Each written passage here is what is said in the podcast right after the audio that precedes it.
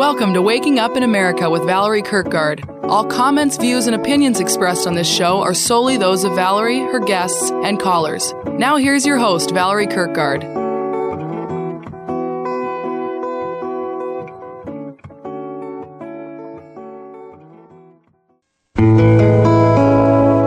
This is for you, this is for you and me, and who we see when we see each other. This is for all, this is for all the time you tried to find your sister or your brother. And you're not crazy anymore, you've been waiting at the door. And it's time to You bet your Red Ryder. It is time to open. Good morning, America. You American State Nationals, you. You're listening to Waking Up in America. We're a dynamic radio dialogue conversation brought to you by Key Media. Happily 200, and that's the number 200.hghbreakthrough.com. Once again, happily 200.hghbreakthrough.com.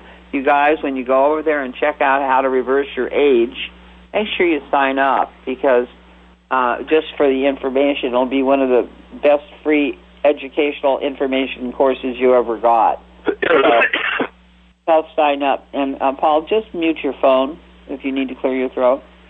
Um, go to Bragg, B-R-A-G-G dot com, happily200 dot com, dot com, Sir Jason Winter T, Dr. Valerie dot com, and the body can, and Jason on hair. Uh, Bob Circosta of the Home Shopping Network says we're doing radio that's changing the world. and you know what? I, I, I absolutely, after 31 years, I can guarantee that that's true. So, you know, uh, you want to be a legal beagle, you can take classes from groups to start questioning the laws. They may they may be legal codes, but are they moral codes? And if you think a code isn't moral, go after it you know, if you go far enough back, you'll probably find out that it was um, it, it was changed to benefit some aspect of society that would like to take advantage of us. I can't help but get riled by 1913 and what those bankers did on Jekyll Island. And we've referred to it many times over the years. But what they did on Jekyll Island was they created the Federal Reserve System. And the Federal Reserve System isn't a U.S. agency. It is not anything other than a group of um, criminal bankers that got together and decided that they could print money on toilet paper, um, spend the uh, U.S. Treasury, and uh, keep us in debt so that we would be spend our entire lives paying off the trillions of dollars worth of debt that have been created. Well, the Federal Reserve uh, charter ran out in 2012, so I don't even know why they're still around or why we're still talking to them. Um, hopefully they'll be part of the swamp being drained. But lots of exciting stuff is happening in America as we speak.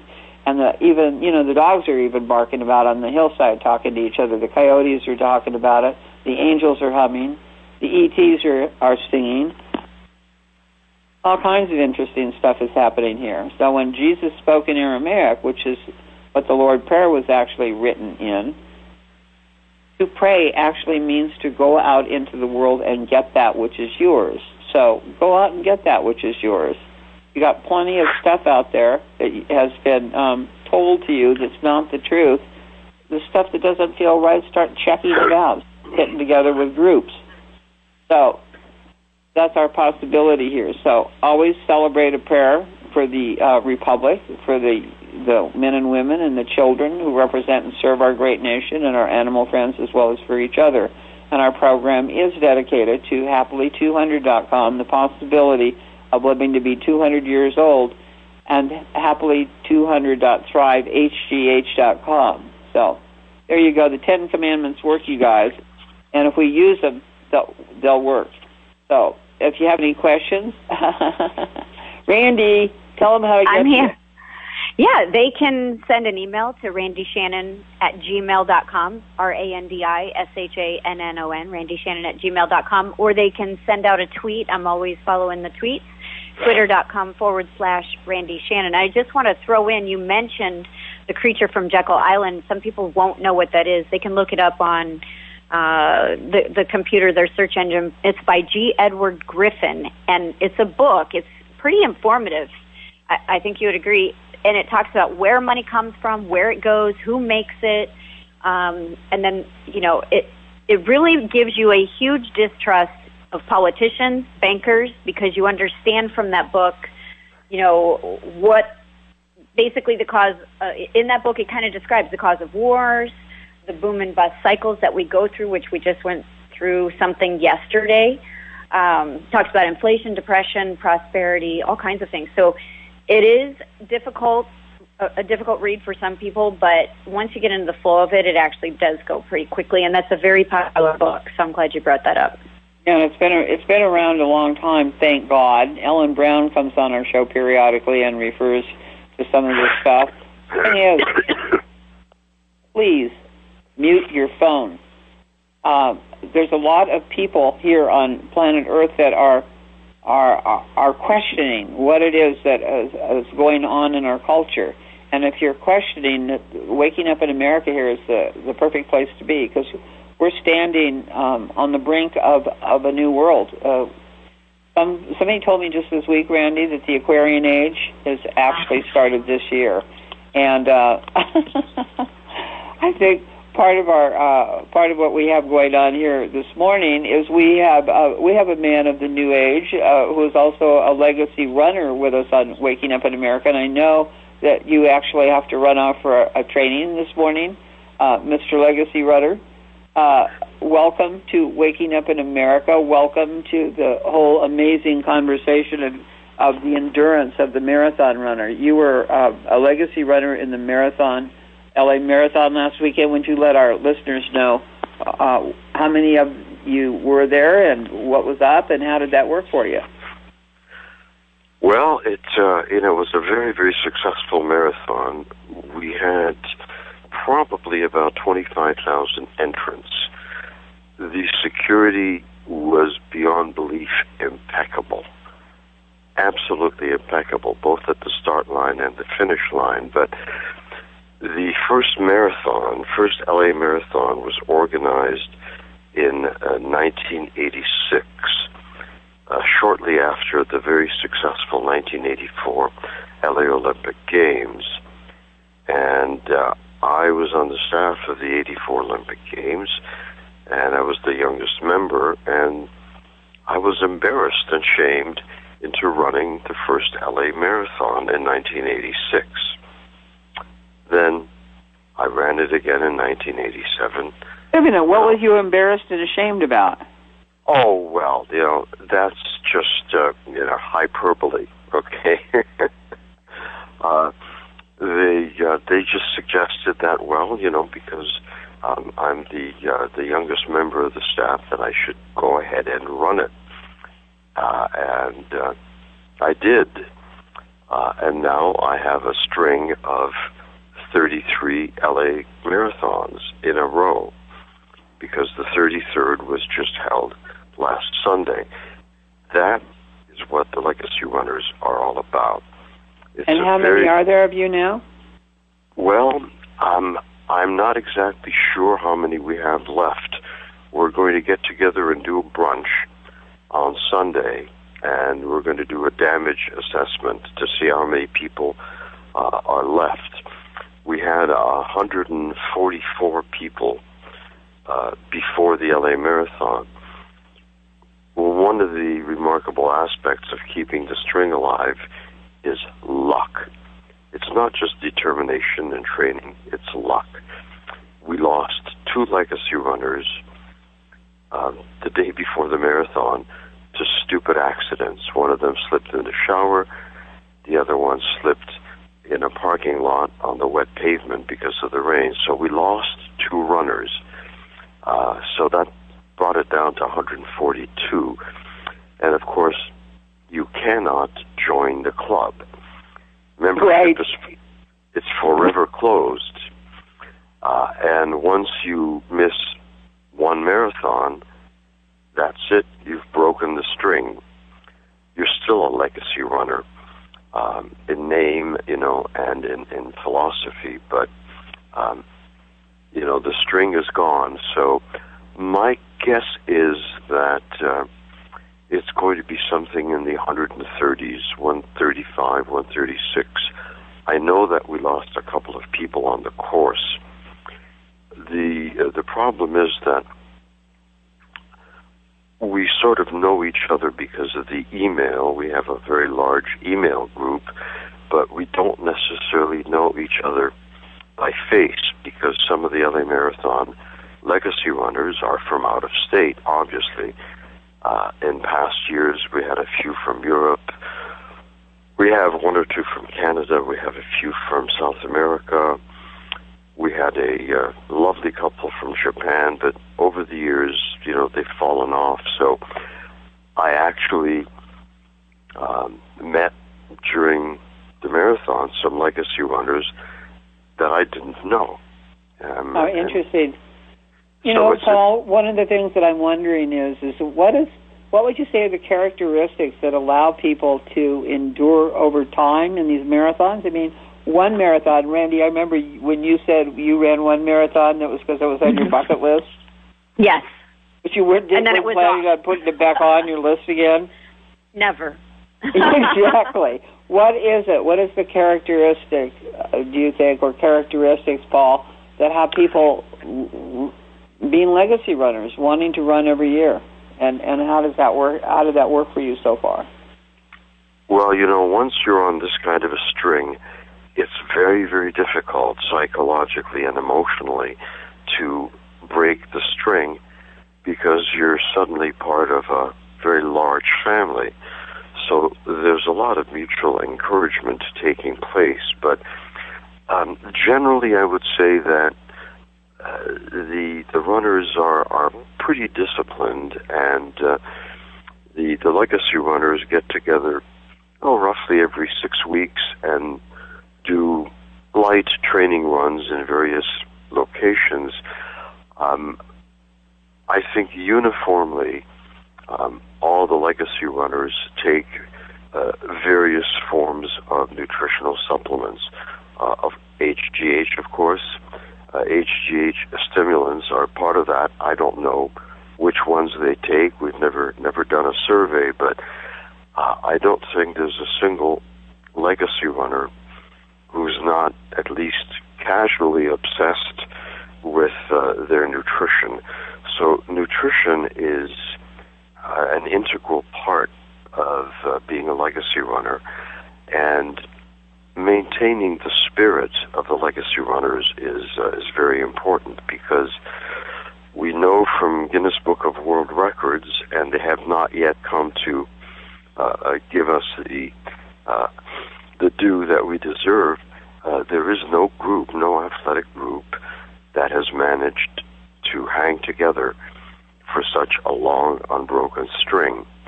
Um, Boston Marathon had about eight people who had done about 27 consecutive marathons, but then, for you know a number of reasons, the group uh, disbanded.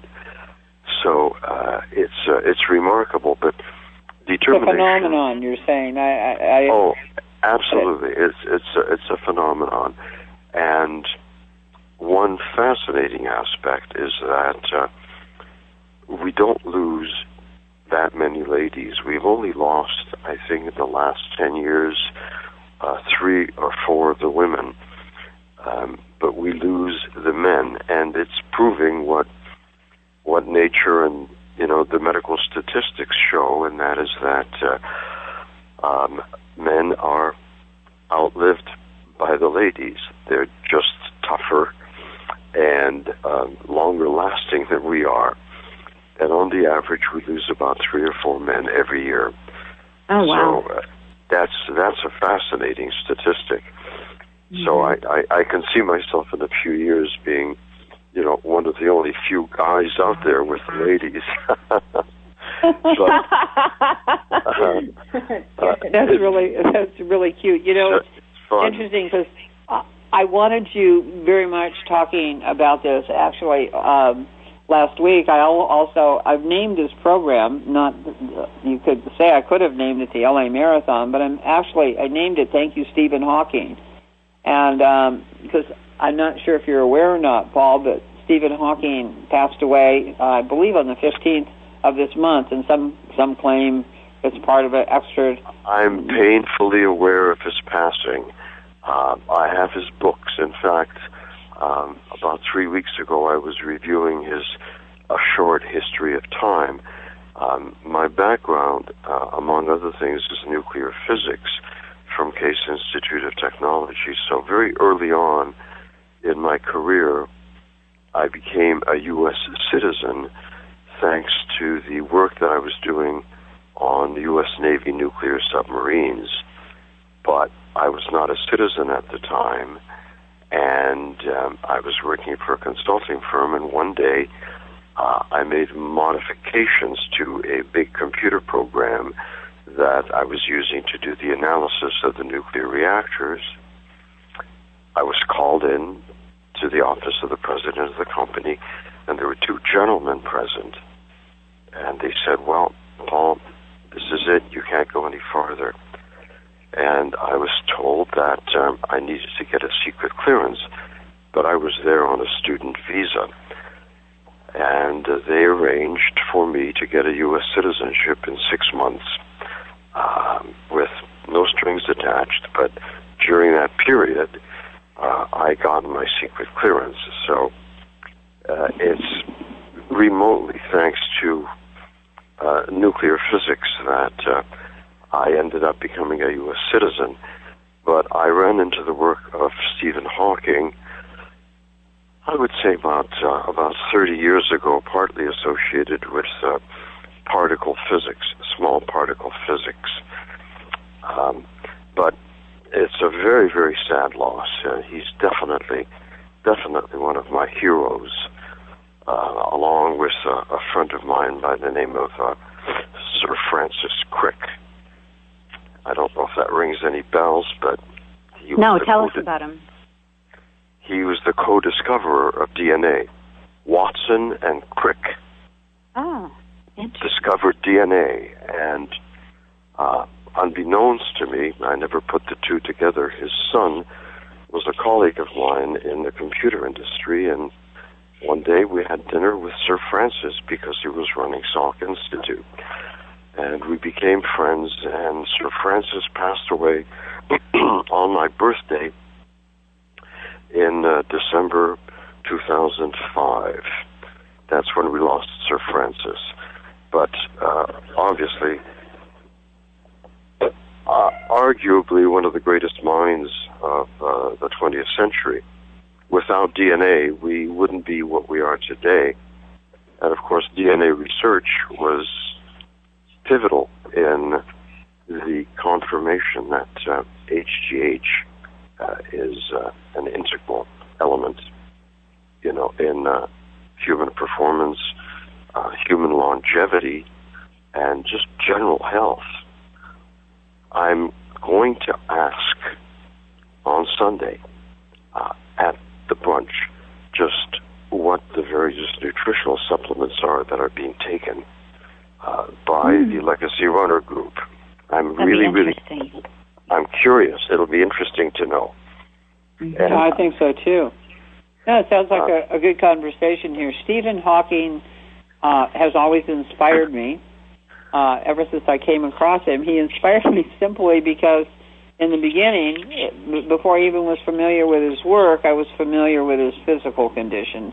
And he got Lou Gehrig's disease when he was 21, which would normally take you out of the picture within a year or two.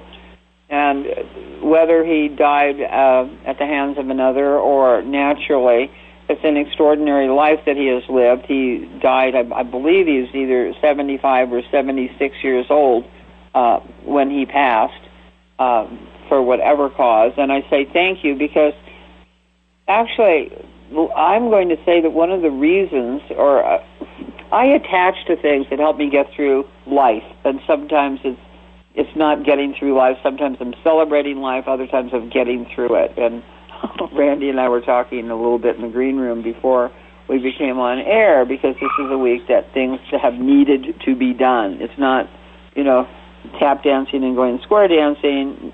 It's like this has to be done, that has to be done because we have to get to the next place. So it's a different kind of energy. Stephen Hawking put out some ideas that transformed my entire view of the world.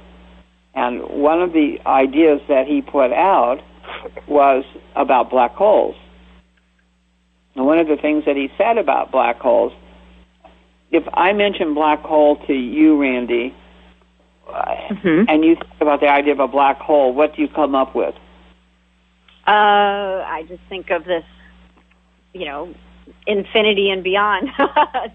Blackness okay, well, some people space. think about being sucked into hell or something like that. Oh, I don't think. They yeah, I think don't a black that, hole is but- a place that you fall into and you may never, you may never find your way out of it again. It's a, you know, you say, "Oh, I'm in a black hole, man." You know, it's or you'll a find yourself in another Pardon? universe at the end of the black hole or in another galaxy. That's Mhm. certainly one of the theories. Black let me, holes are Paul, formed. Paul, Yes. it's my time right now, and I'm talking about a concept. Okay, what Oh. Hawking said was that if the black hole, when it gets heavy enough, it will explode and it will turn into light. Okay, that's very important. So people are afraid of the dark. They're afraid of the blackness. They're afraid of what President Trump is leading us through, and we're actually being led out of the black hole right now. Okay. But here's another thing that's really critical for all of our listeners, and we've got over 600,000 of you out there. The listener is this, is that what Hawking also said is, is that if you have a positive thought, it will not get down in the black hole. It will just spin off the top. So you don't have to be, quote, sucked into the vortex. Okay, there's all kinds of concepts that we live in about our potentiality and our life and death. You keep your thoughts positive, you will not be sucked into the black hole. You keep your thoughts positive, and you will actually have the same kind of talents as the white Illuminati. You hear about the black side, and you hear about the cabal, and you hear about it all the time. Okay, what you don't hear about is the white Illuminati, the Illuminati that are actually practicing power principles. Okay, power principles. And that's what Hawking gave us the access to in those two brief concepts there, gave us access to power and to um, transformation into light. And if you want to comment on that, Paul, go for that, please. Well, the comment is simply that uh, you have to separate the physical uh, from the metaphoric.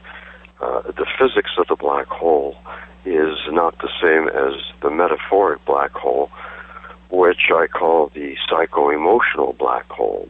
But the metaphor is there.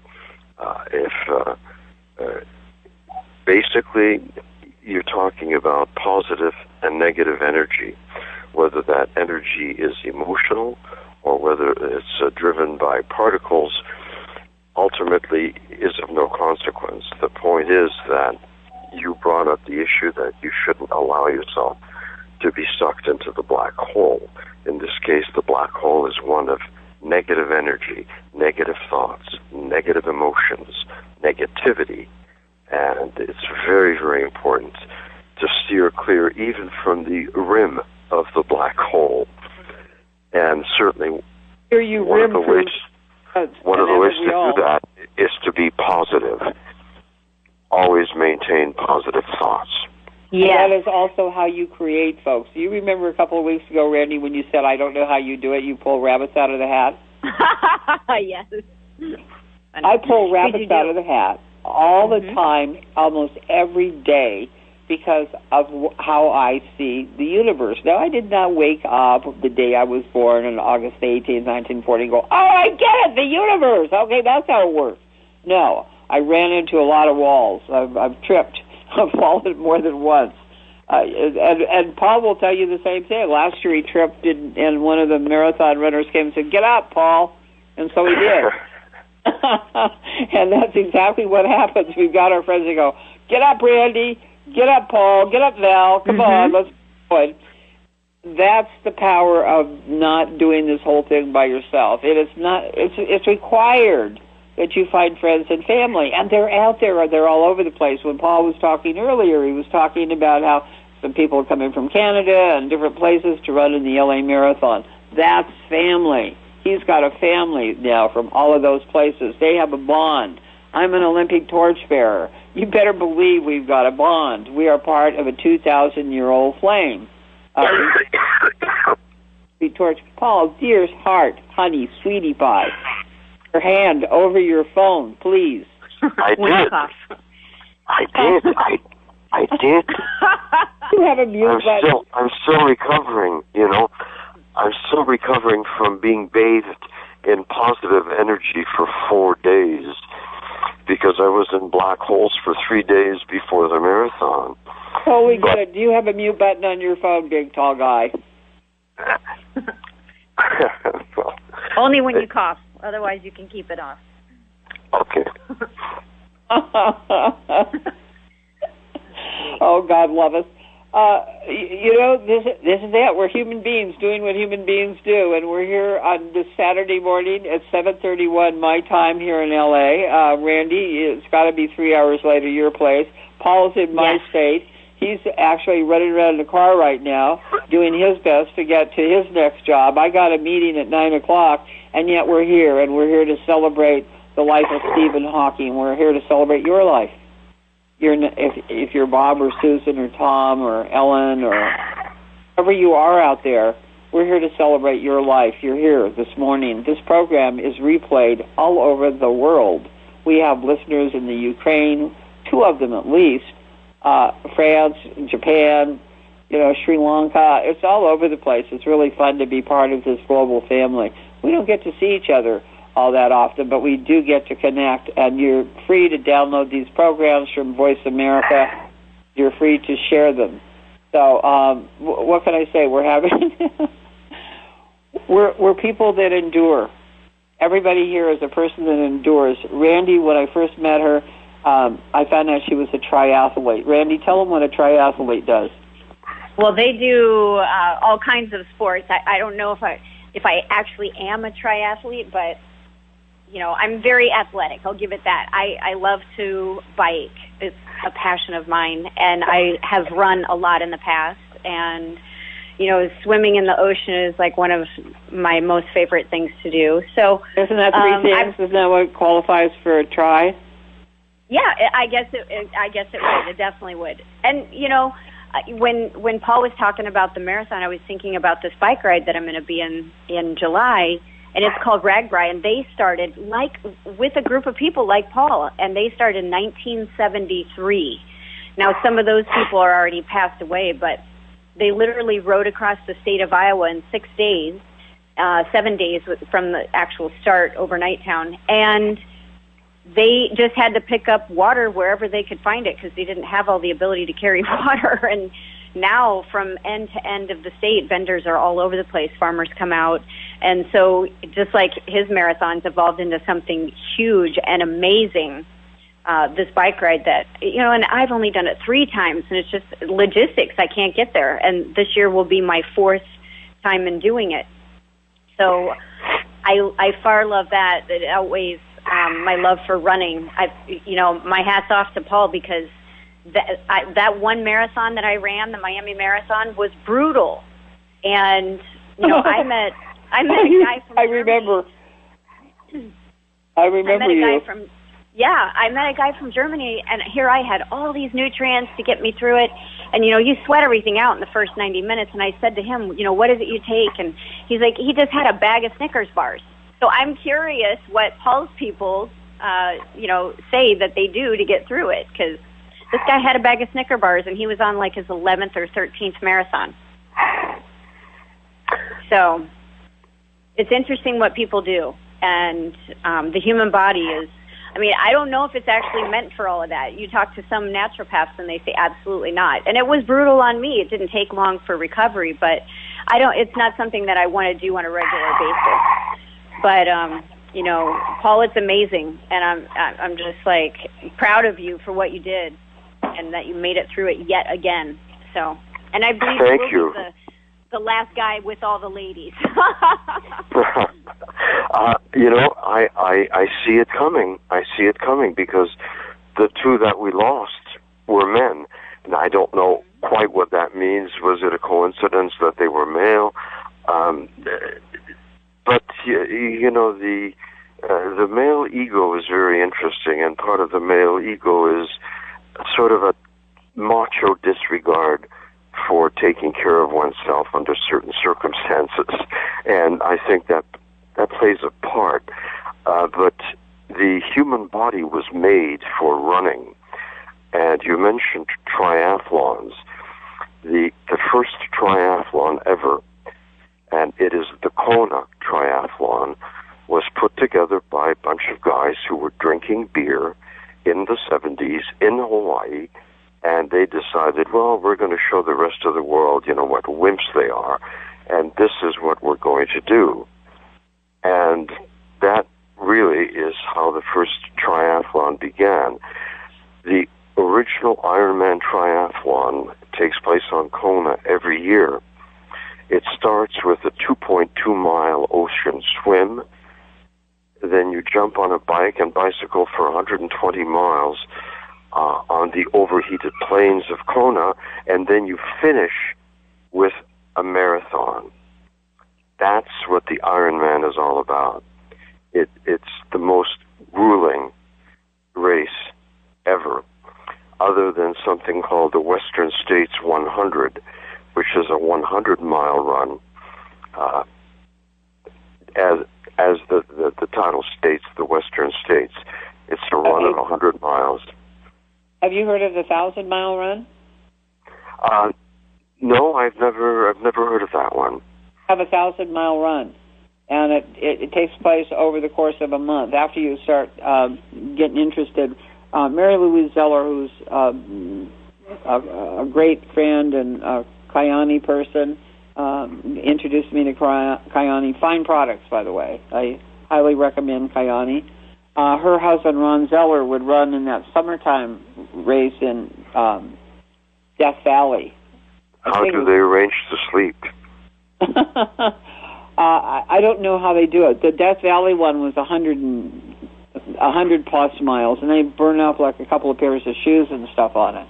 Uh, look it up. There's a thousand mile races, and there's a, they do them in different different places on the planet. They don't all do it, and know they have specific times that they run it and stuff. They don't just run for a month solid without stopping or sleeping. Uh, there's a whole structure for it. But I just That's asked. an interesting discovery. I've never heard of it. Okay, Um, well, check it out because I'll, I just I'll look it up. please let me. Um, I just got an interesting email. Just came in just now. Okay, and this Mhm. email has to do with with the global currency reset. Uh, many of you may have noticed that the stock market plunged 700 points this week. It was supposed to. Uh, that was the mainstream media will not tell you that, but that was one of the markers for this um, global currency reset actually going through. The Restored Republic GCR update as of March 24th.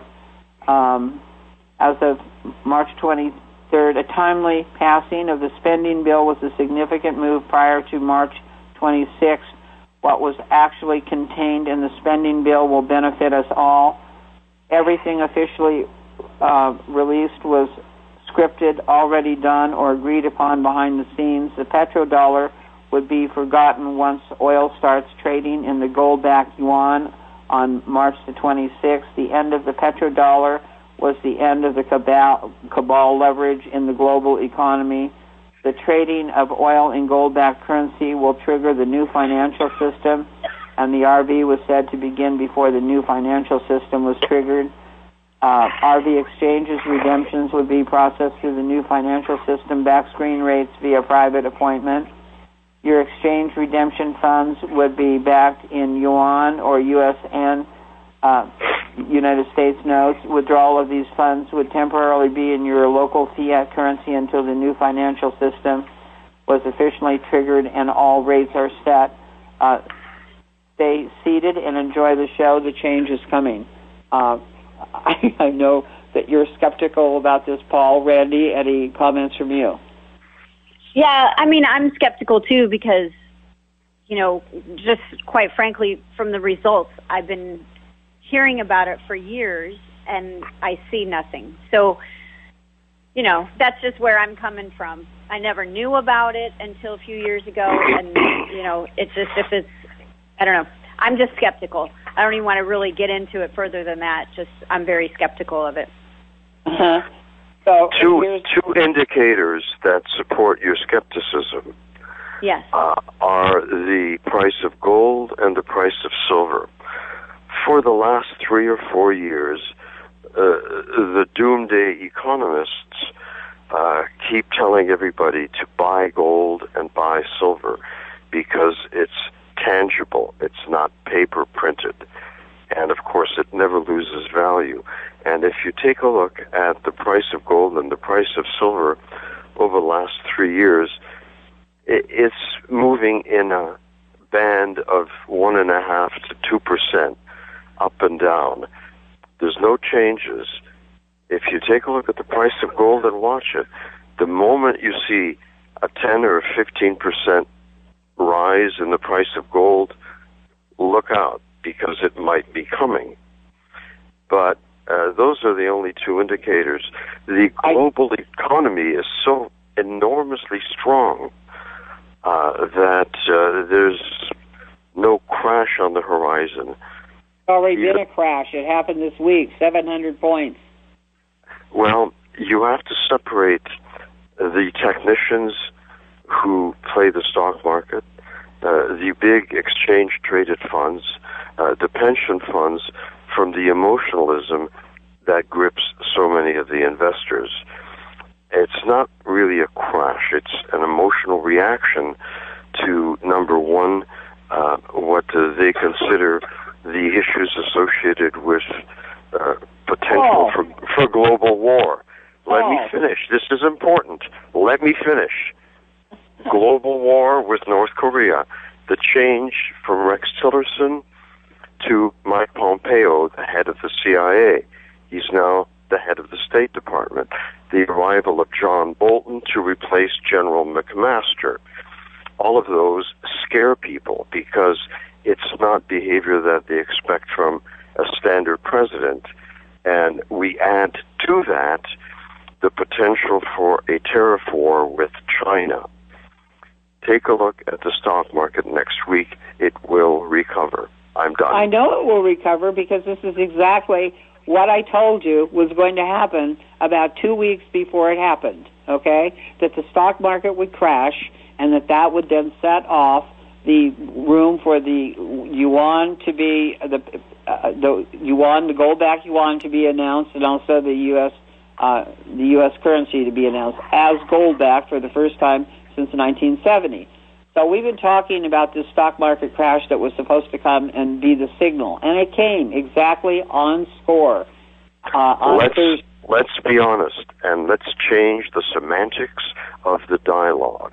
There's a vast difference between a crash caused by economic forces and a downtrend in the Dow caused Okay, by adjustments. This is not a crash. It is Okay, a it. temporary adjustment, okay? It had to go down. It went down. This is happening. I am as positive this is happening as you are positive it is not happening, and I'm putting it on the air. I still bet you fifty bucks. And last time I did that, you didn't say a word. You- Well, the the beauty of that is that we have opposing opinions. yeah, I And love it, and I see the opportunity of fifty That's what makes the world go round. You yes, know, it the, the the positive and the positive and the negative. But I, you know, I feel I feel very comfortable. I haven't sold any of my stocks. I maintain my positions because I'm convinced and I believe in the American economy, and I believe in the dollar, and I believe in capitalism. and I believe in. I I love us. I just love where we're where, where we're going and, and what it is that we're doing, and I love that we can sit here and be totally on on totally different positions on things. And the only thing that's going to determine this is time will tell. You can hear me say this, and you can hear him say that, and you can hear Randy sitting back.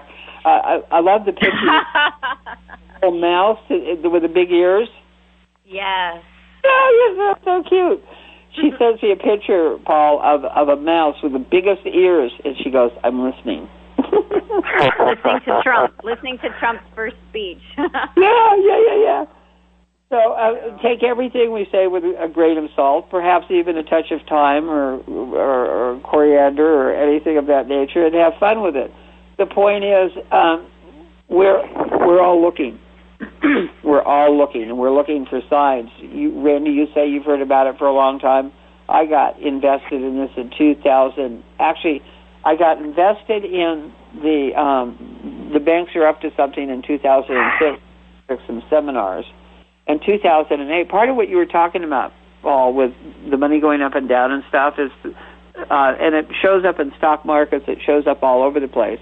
We're we're designed on um, bump and rise. Uh, uh, what we do is we we're bumping all the time, and bumping is a term that's used in the stock market where you run something up and then you crash it, so you can take your profits, and then you run it up again. That's why a lot of people are still struggling with the real estate market you know, they got in the middle of a bump and shove. Um, and it certainly happens with, um, with, with the precious metals. You know, Paul, I think I heard, um, I'm going to say 10 years ago now, that a billionaire, I'm not going to call him a friend because I, I don't want to be his friend, uh, but a billionaire that I know, he was running around, and so were a lot of people at that time buying up silver because they said it would go to 127, 20, 120 an ounce. Which that was the Koch brothers. The Koch brothers in Texas attempted to corner the silver market, and that happened 12 years ago. And it wasn't just them. The billionaires were doing it too. They were buying up all the silver on the planet. But it never hit 120. Uh, well, the, it may have been all, over the planet, but uh, in the United States, it was the Koch brothers. Yeah, was Guaranteed. that I was talking about because he literally flew to different. I I personally know this guy, and he personally flew to about 20 different places on the planet and picked up silver. Okay, very sharp guy, very sharp guy. Unfortunately, he was just motivated out of some places that I thought were dangerous. Uh, people that are billionaires. I did a series on billionaires, by the way, you guys. I don't know if you know that. Uh, I did a series on the difference between billion, billionaires and millionaires. What do you think it might be, Paul? How, do, how does a billionaire think differently than a millionaire? he has greater amounts of money to worry about. I'm sure. I'm sure that's a point too. Difference um, between well, look. billionaires, billionaires and millionaires, and you could hear it when they were talking, Randy. Uh, Mhm. The millionaires all worked really hard for their money. The billionaires actually got a good idea. They got you away. find behind every billionaire, you'll find a good idea that manifested. Mm. well, a good idea and a vision, and the ability to persevere to make that vision from a dream into a reality, and and that that's what you know drives all entrepreneurs. They focus on that vision, and they chase it, follow it, you know, come hell or high water.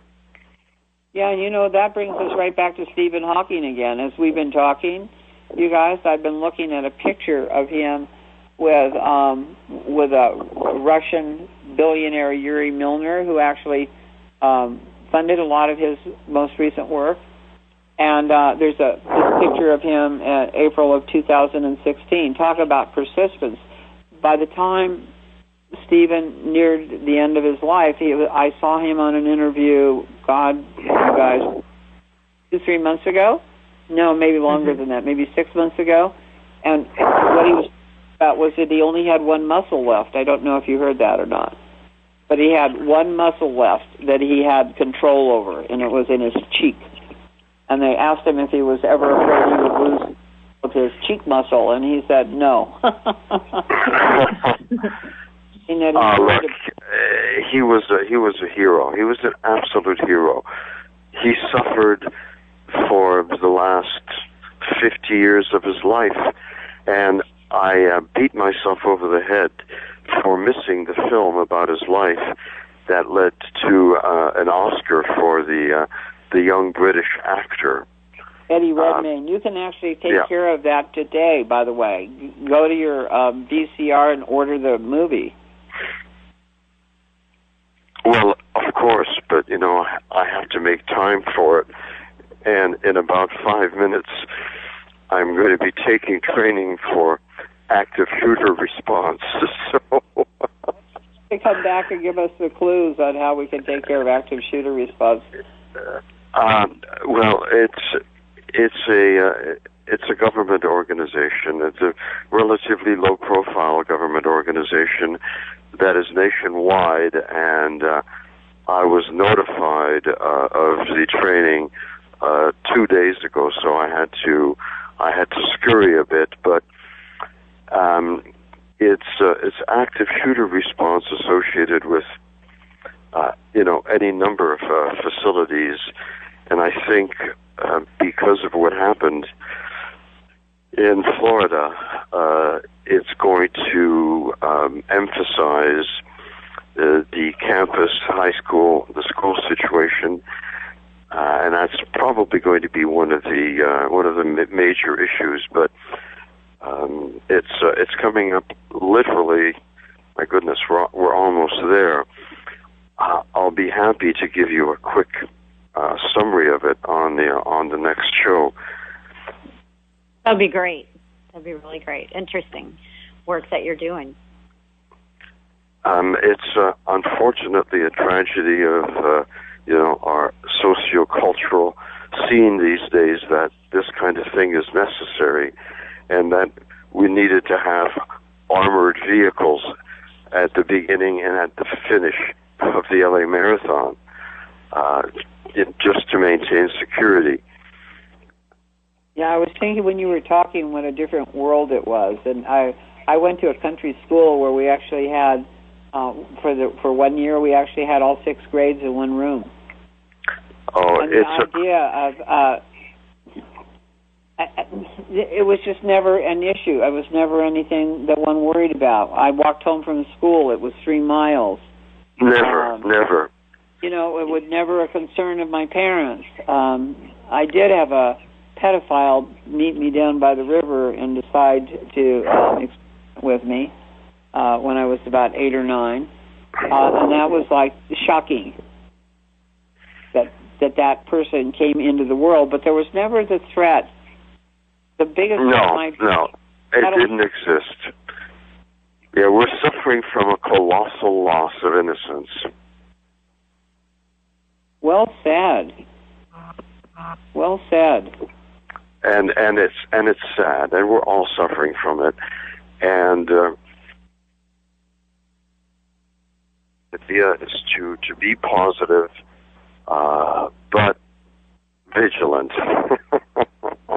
Weaver was a, a friend of mine, and he wrote a book called All the World's a Stage. And that's very helpful for me. If I look at this as though I'm on a planet and I'm being trained and I'm being evolved and I'm being given situations and I, I see my life when it's challenging as a test. Uh, I also see it um, when it's loving as a test of how much love can I give. You know, just different ways that I test myself. Um, I review my behavior for the day, usually before I go to sleep at night. I try to put in corrections if I don't like the way I treated somebody. Um, I practiced a lot on the people that call up on the phone.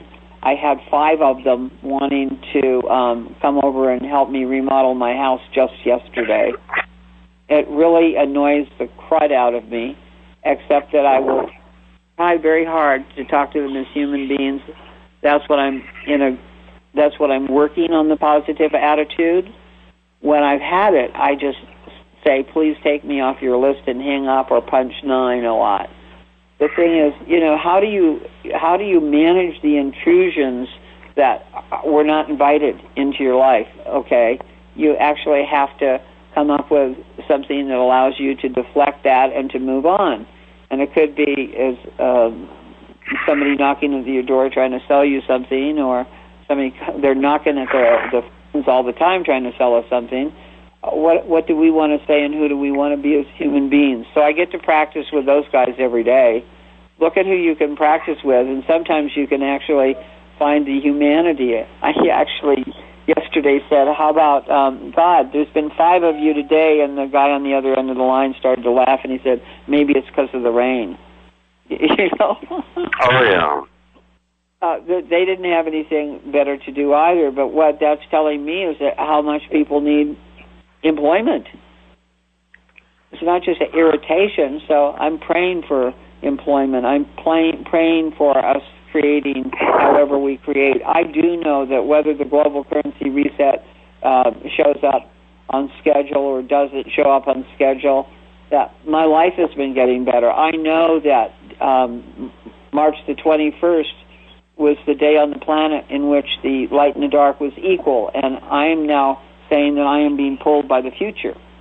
So now there's going to be more light than there is dark on the planet, and I believe um, I've been told that 2018 was actually the beginning of the um, age of Aquarius. Uh, formally began on 2018. I've been told that the um, the the 2,000 year old reign of terror was ended in 2012, which is when the uh, Mayan calendar ended. All kinds of indications that you are creating something wonderful here. Okay, Randy, you said earlier you didn't see anything. I see tons of stuff. I I hear I see you actually transforming from 42action.org into one of the funniest, most adorable doctors on the planet. I watched well, that. You know, I, I watched. Your heart is the most beautiful because thing about each of you. us have gone through hell. You know, We we need some miracles. We need some miracles. we creating Because- them. I'm having miracles every day, man. In fact, I'm getting spoiled. If I don't have one miracle a day, I know that I've I've been slouching. talking about a global miracle because what I see happening is an international tragedy on a global scale, and it's affecting the mindsets of everyone, and it's affecting our core humanity because of the evil that surrounds us. Uh, the amount of evil in the world that has occurred since 9 11 if you can put a number and measure the evil, uh, it's amazing. But I'm afraid that I have to sign off because I've arrived. So thank you so much for having me on. And, Very good uh, information today, Paul. Yeah, thanks have a a lot. great. And this program has been brought to you by Kirkgaard Intergalactic Media, our radio partners, coningcompany.com, happily200.com, heavenincorporated.com, Anna Von Rice, Dr. James Murphy, John Denver, Dr. Joel Wallach, Sheriff Richard Mack, Tippi Hedren, Carol Channing, Deepak Chopra, Wolfgang Holbig, and William P. Dunn, Ed Asner, Dennis Weaver, Larry Hagman, and Esther Williams, Admiral Eugene Carroll, Jane Goodall, Jonathan Granoff, Dennis Kucinich, Chris Burgard, Paul the Plumber, Terry Cole Whittaker, Sherry St. Vincent, Lonnie Hogan Miller, Sherry Sharifi Brown, Roger Stone, David R. Descendant of King David, RandyShannon.com, and that's uh, Randy with an I, Edward F. Groups III, Shalene Nightingale, and DrValerie.com, and Doctor is all spelled out. Thanks to Paul C. Bragg for leaving us your daughter Patricia to continue your work. A big thanks to the team at Voice America, Jess Bernard, our producer, Ryan Treasure, Randy Jacqueline, our friends at Cumulus Radio, Mike Vitale, Mary Flynn, and Ron Simon, our research director, Rockin' Ron Hayes, to John Young at Totally Gospel, a big thanks for all the airtime and friendship you've given us over the years, and a big thanks to webmaster Joe Chung, merci beaucoup to Ben Micah for our theme music, Almost Ordinary People, which is available to you as a free MP3 next week. Invite a friend to listen. And hey, what can I tell you? Put a positive spin on it. It's more fun that way. Look for friends. They're all over the place. You look for enemies, I guarantee you you'll find them. You look for friends, you'll be surprised how many you have. God bless us all. And personally, I see a lot of light coming. I see a lot of laughter coming, and I'm um, I feel change rattling in all of my pockets. Hear the music, feel the dance. Hear the music, feel the dance.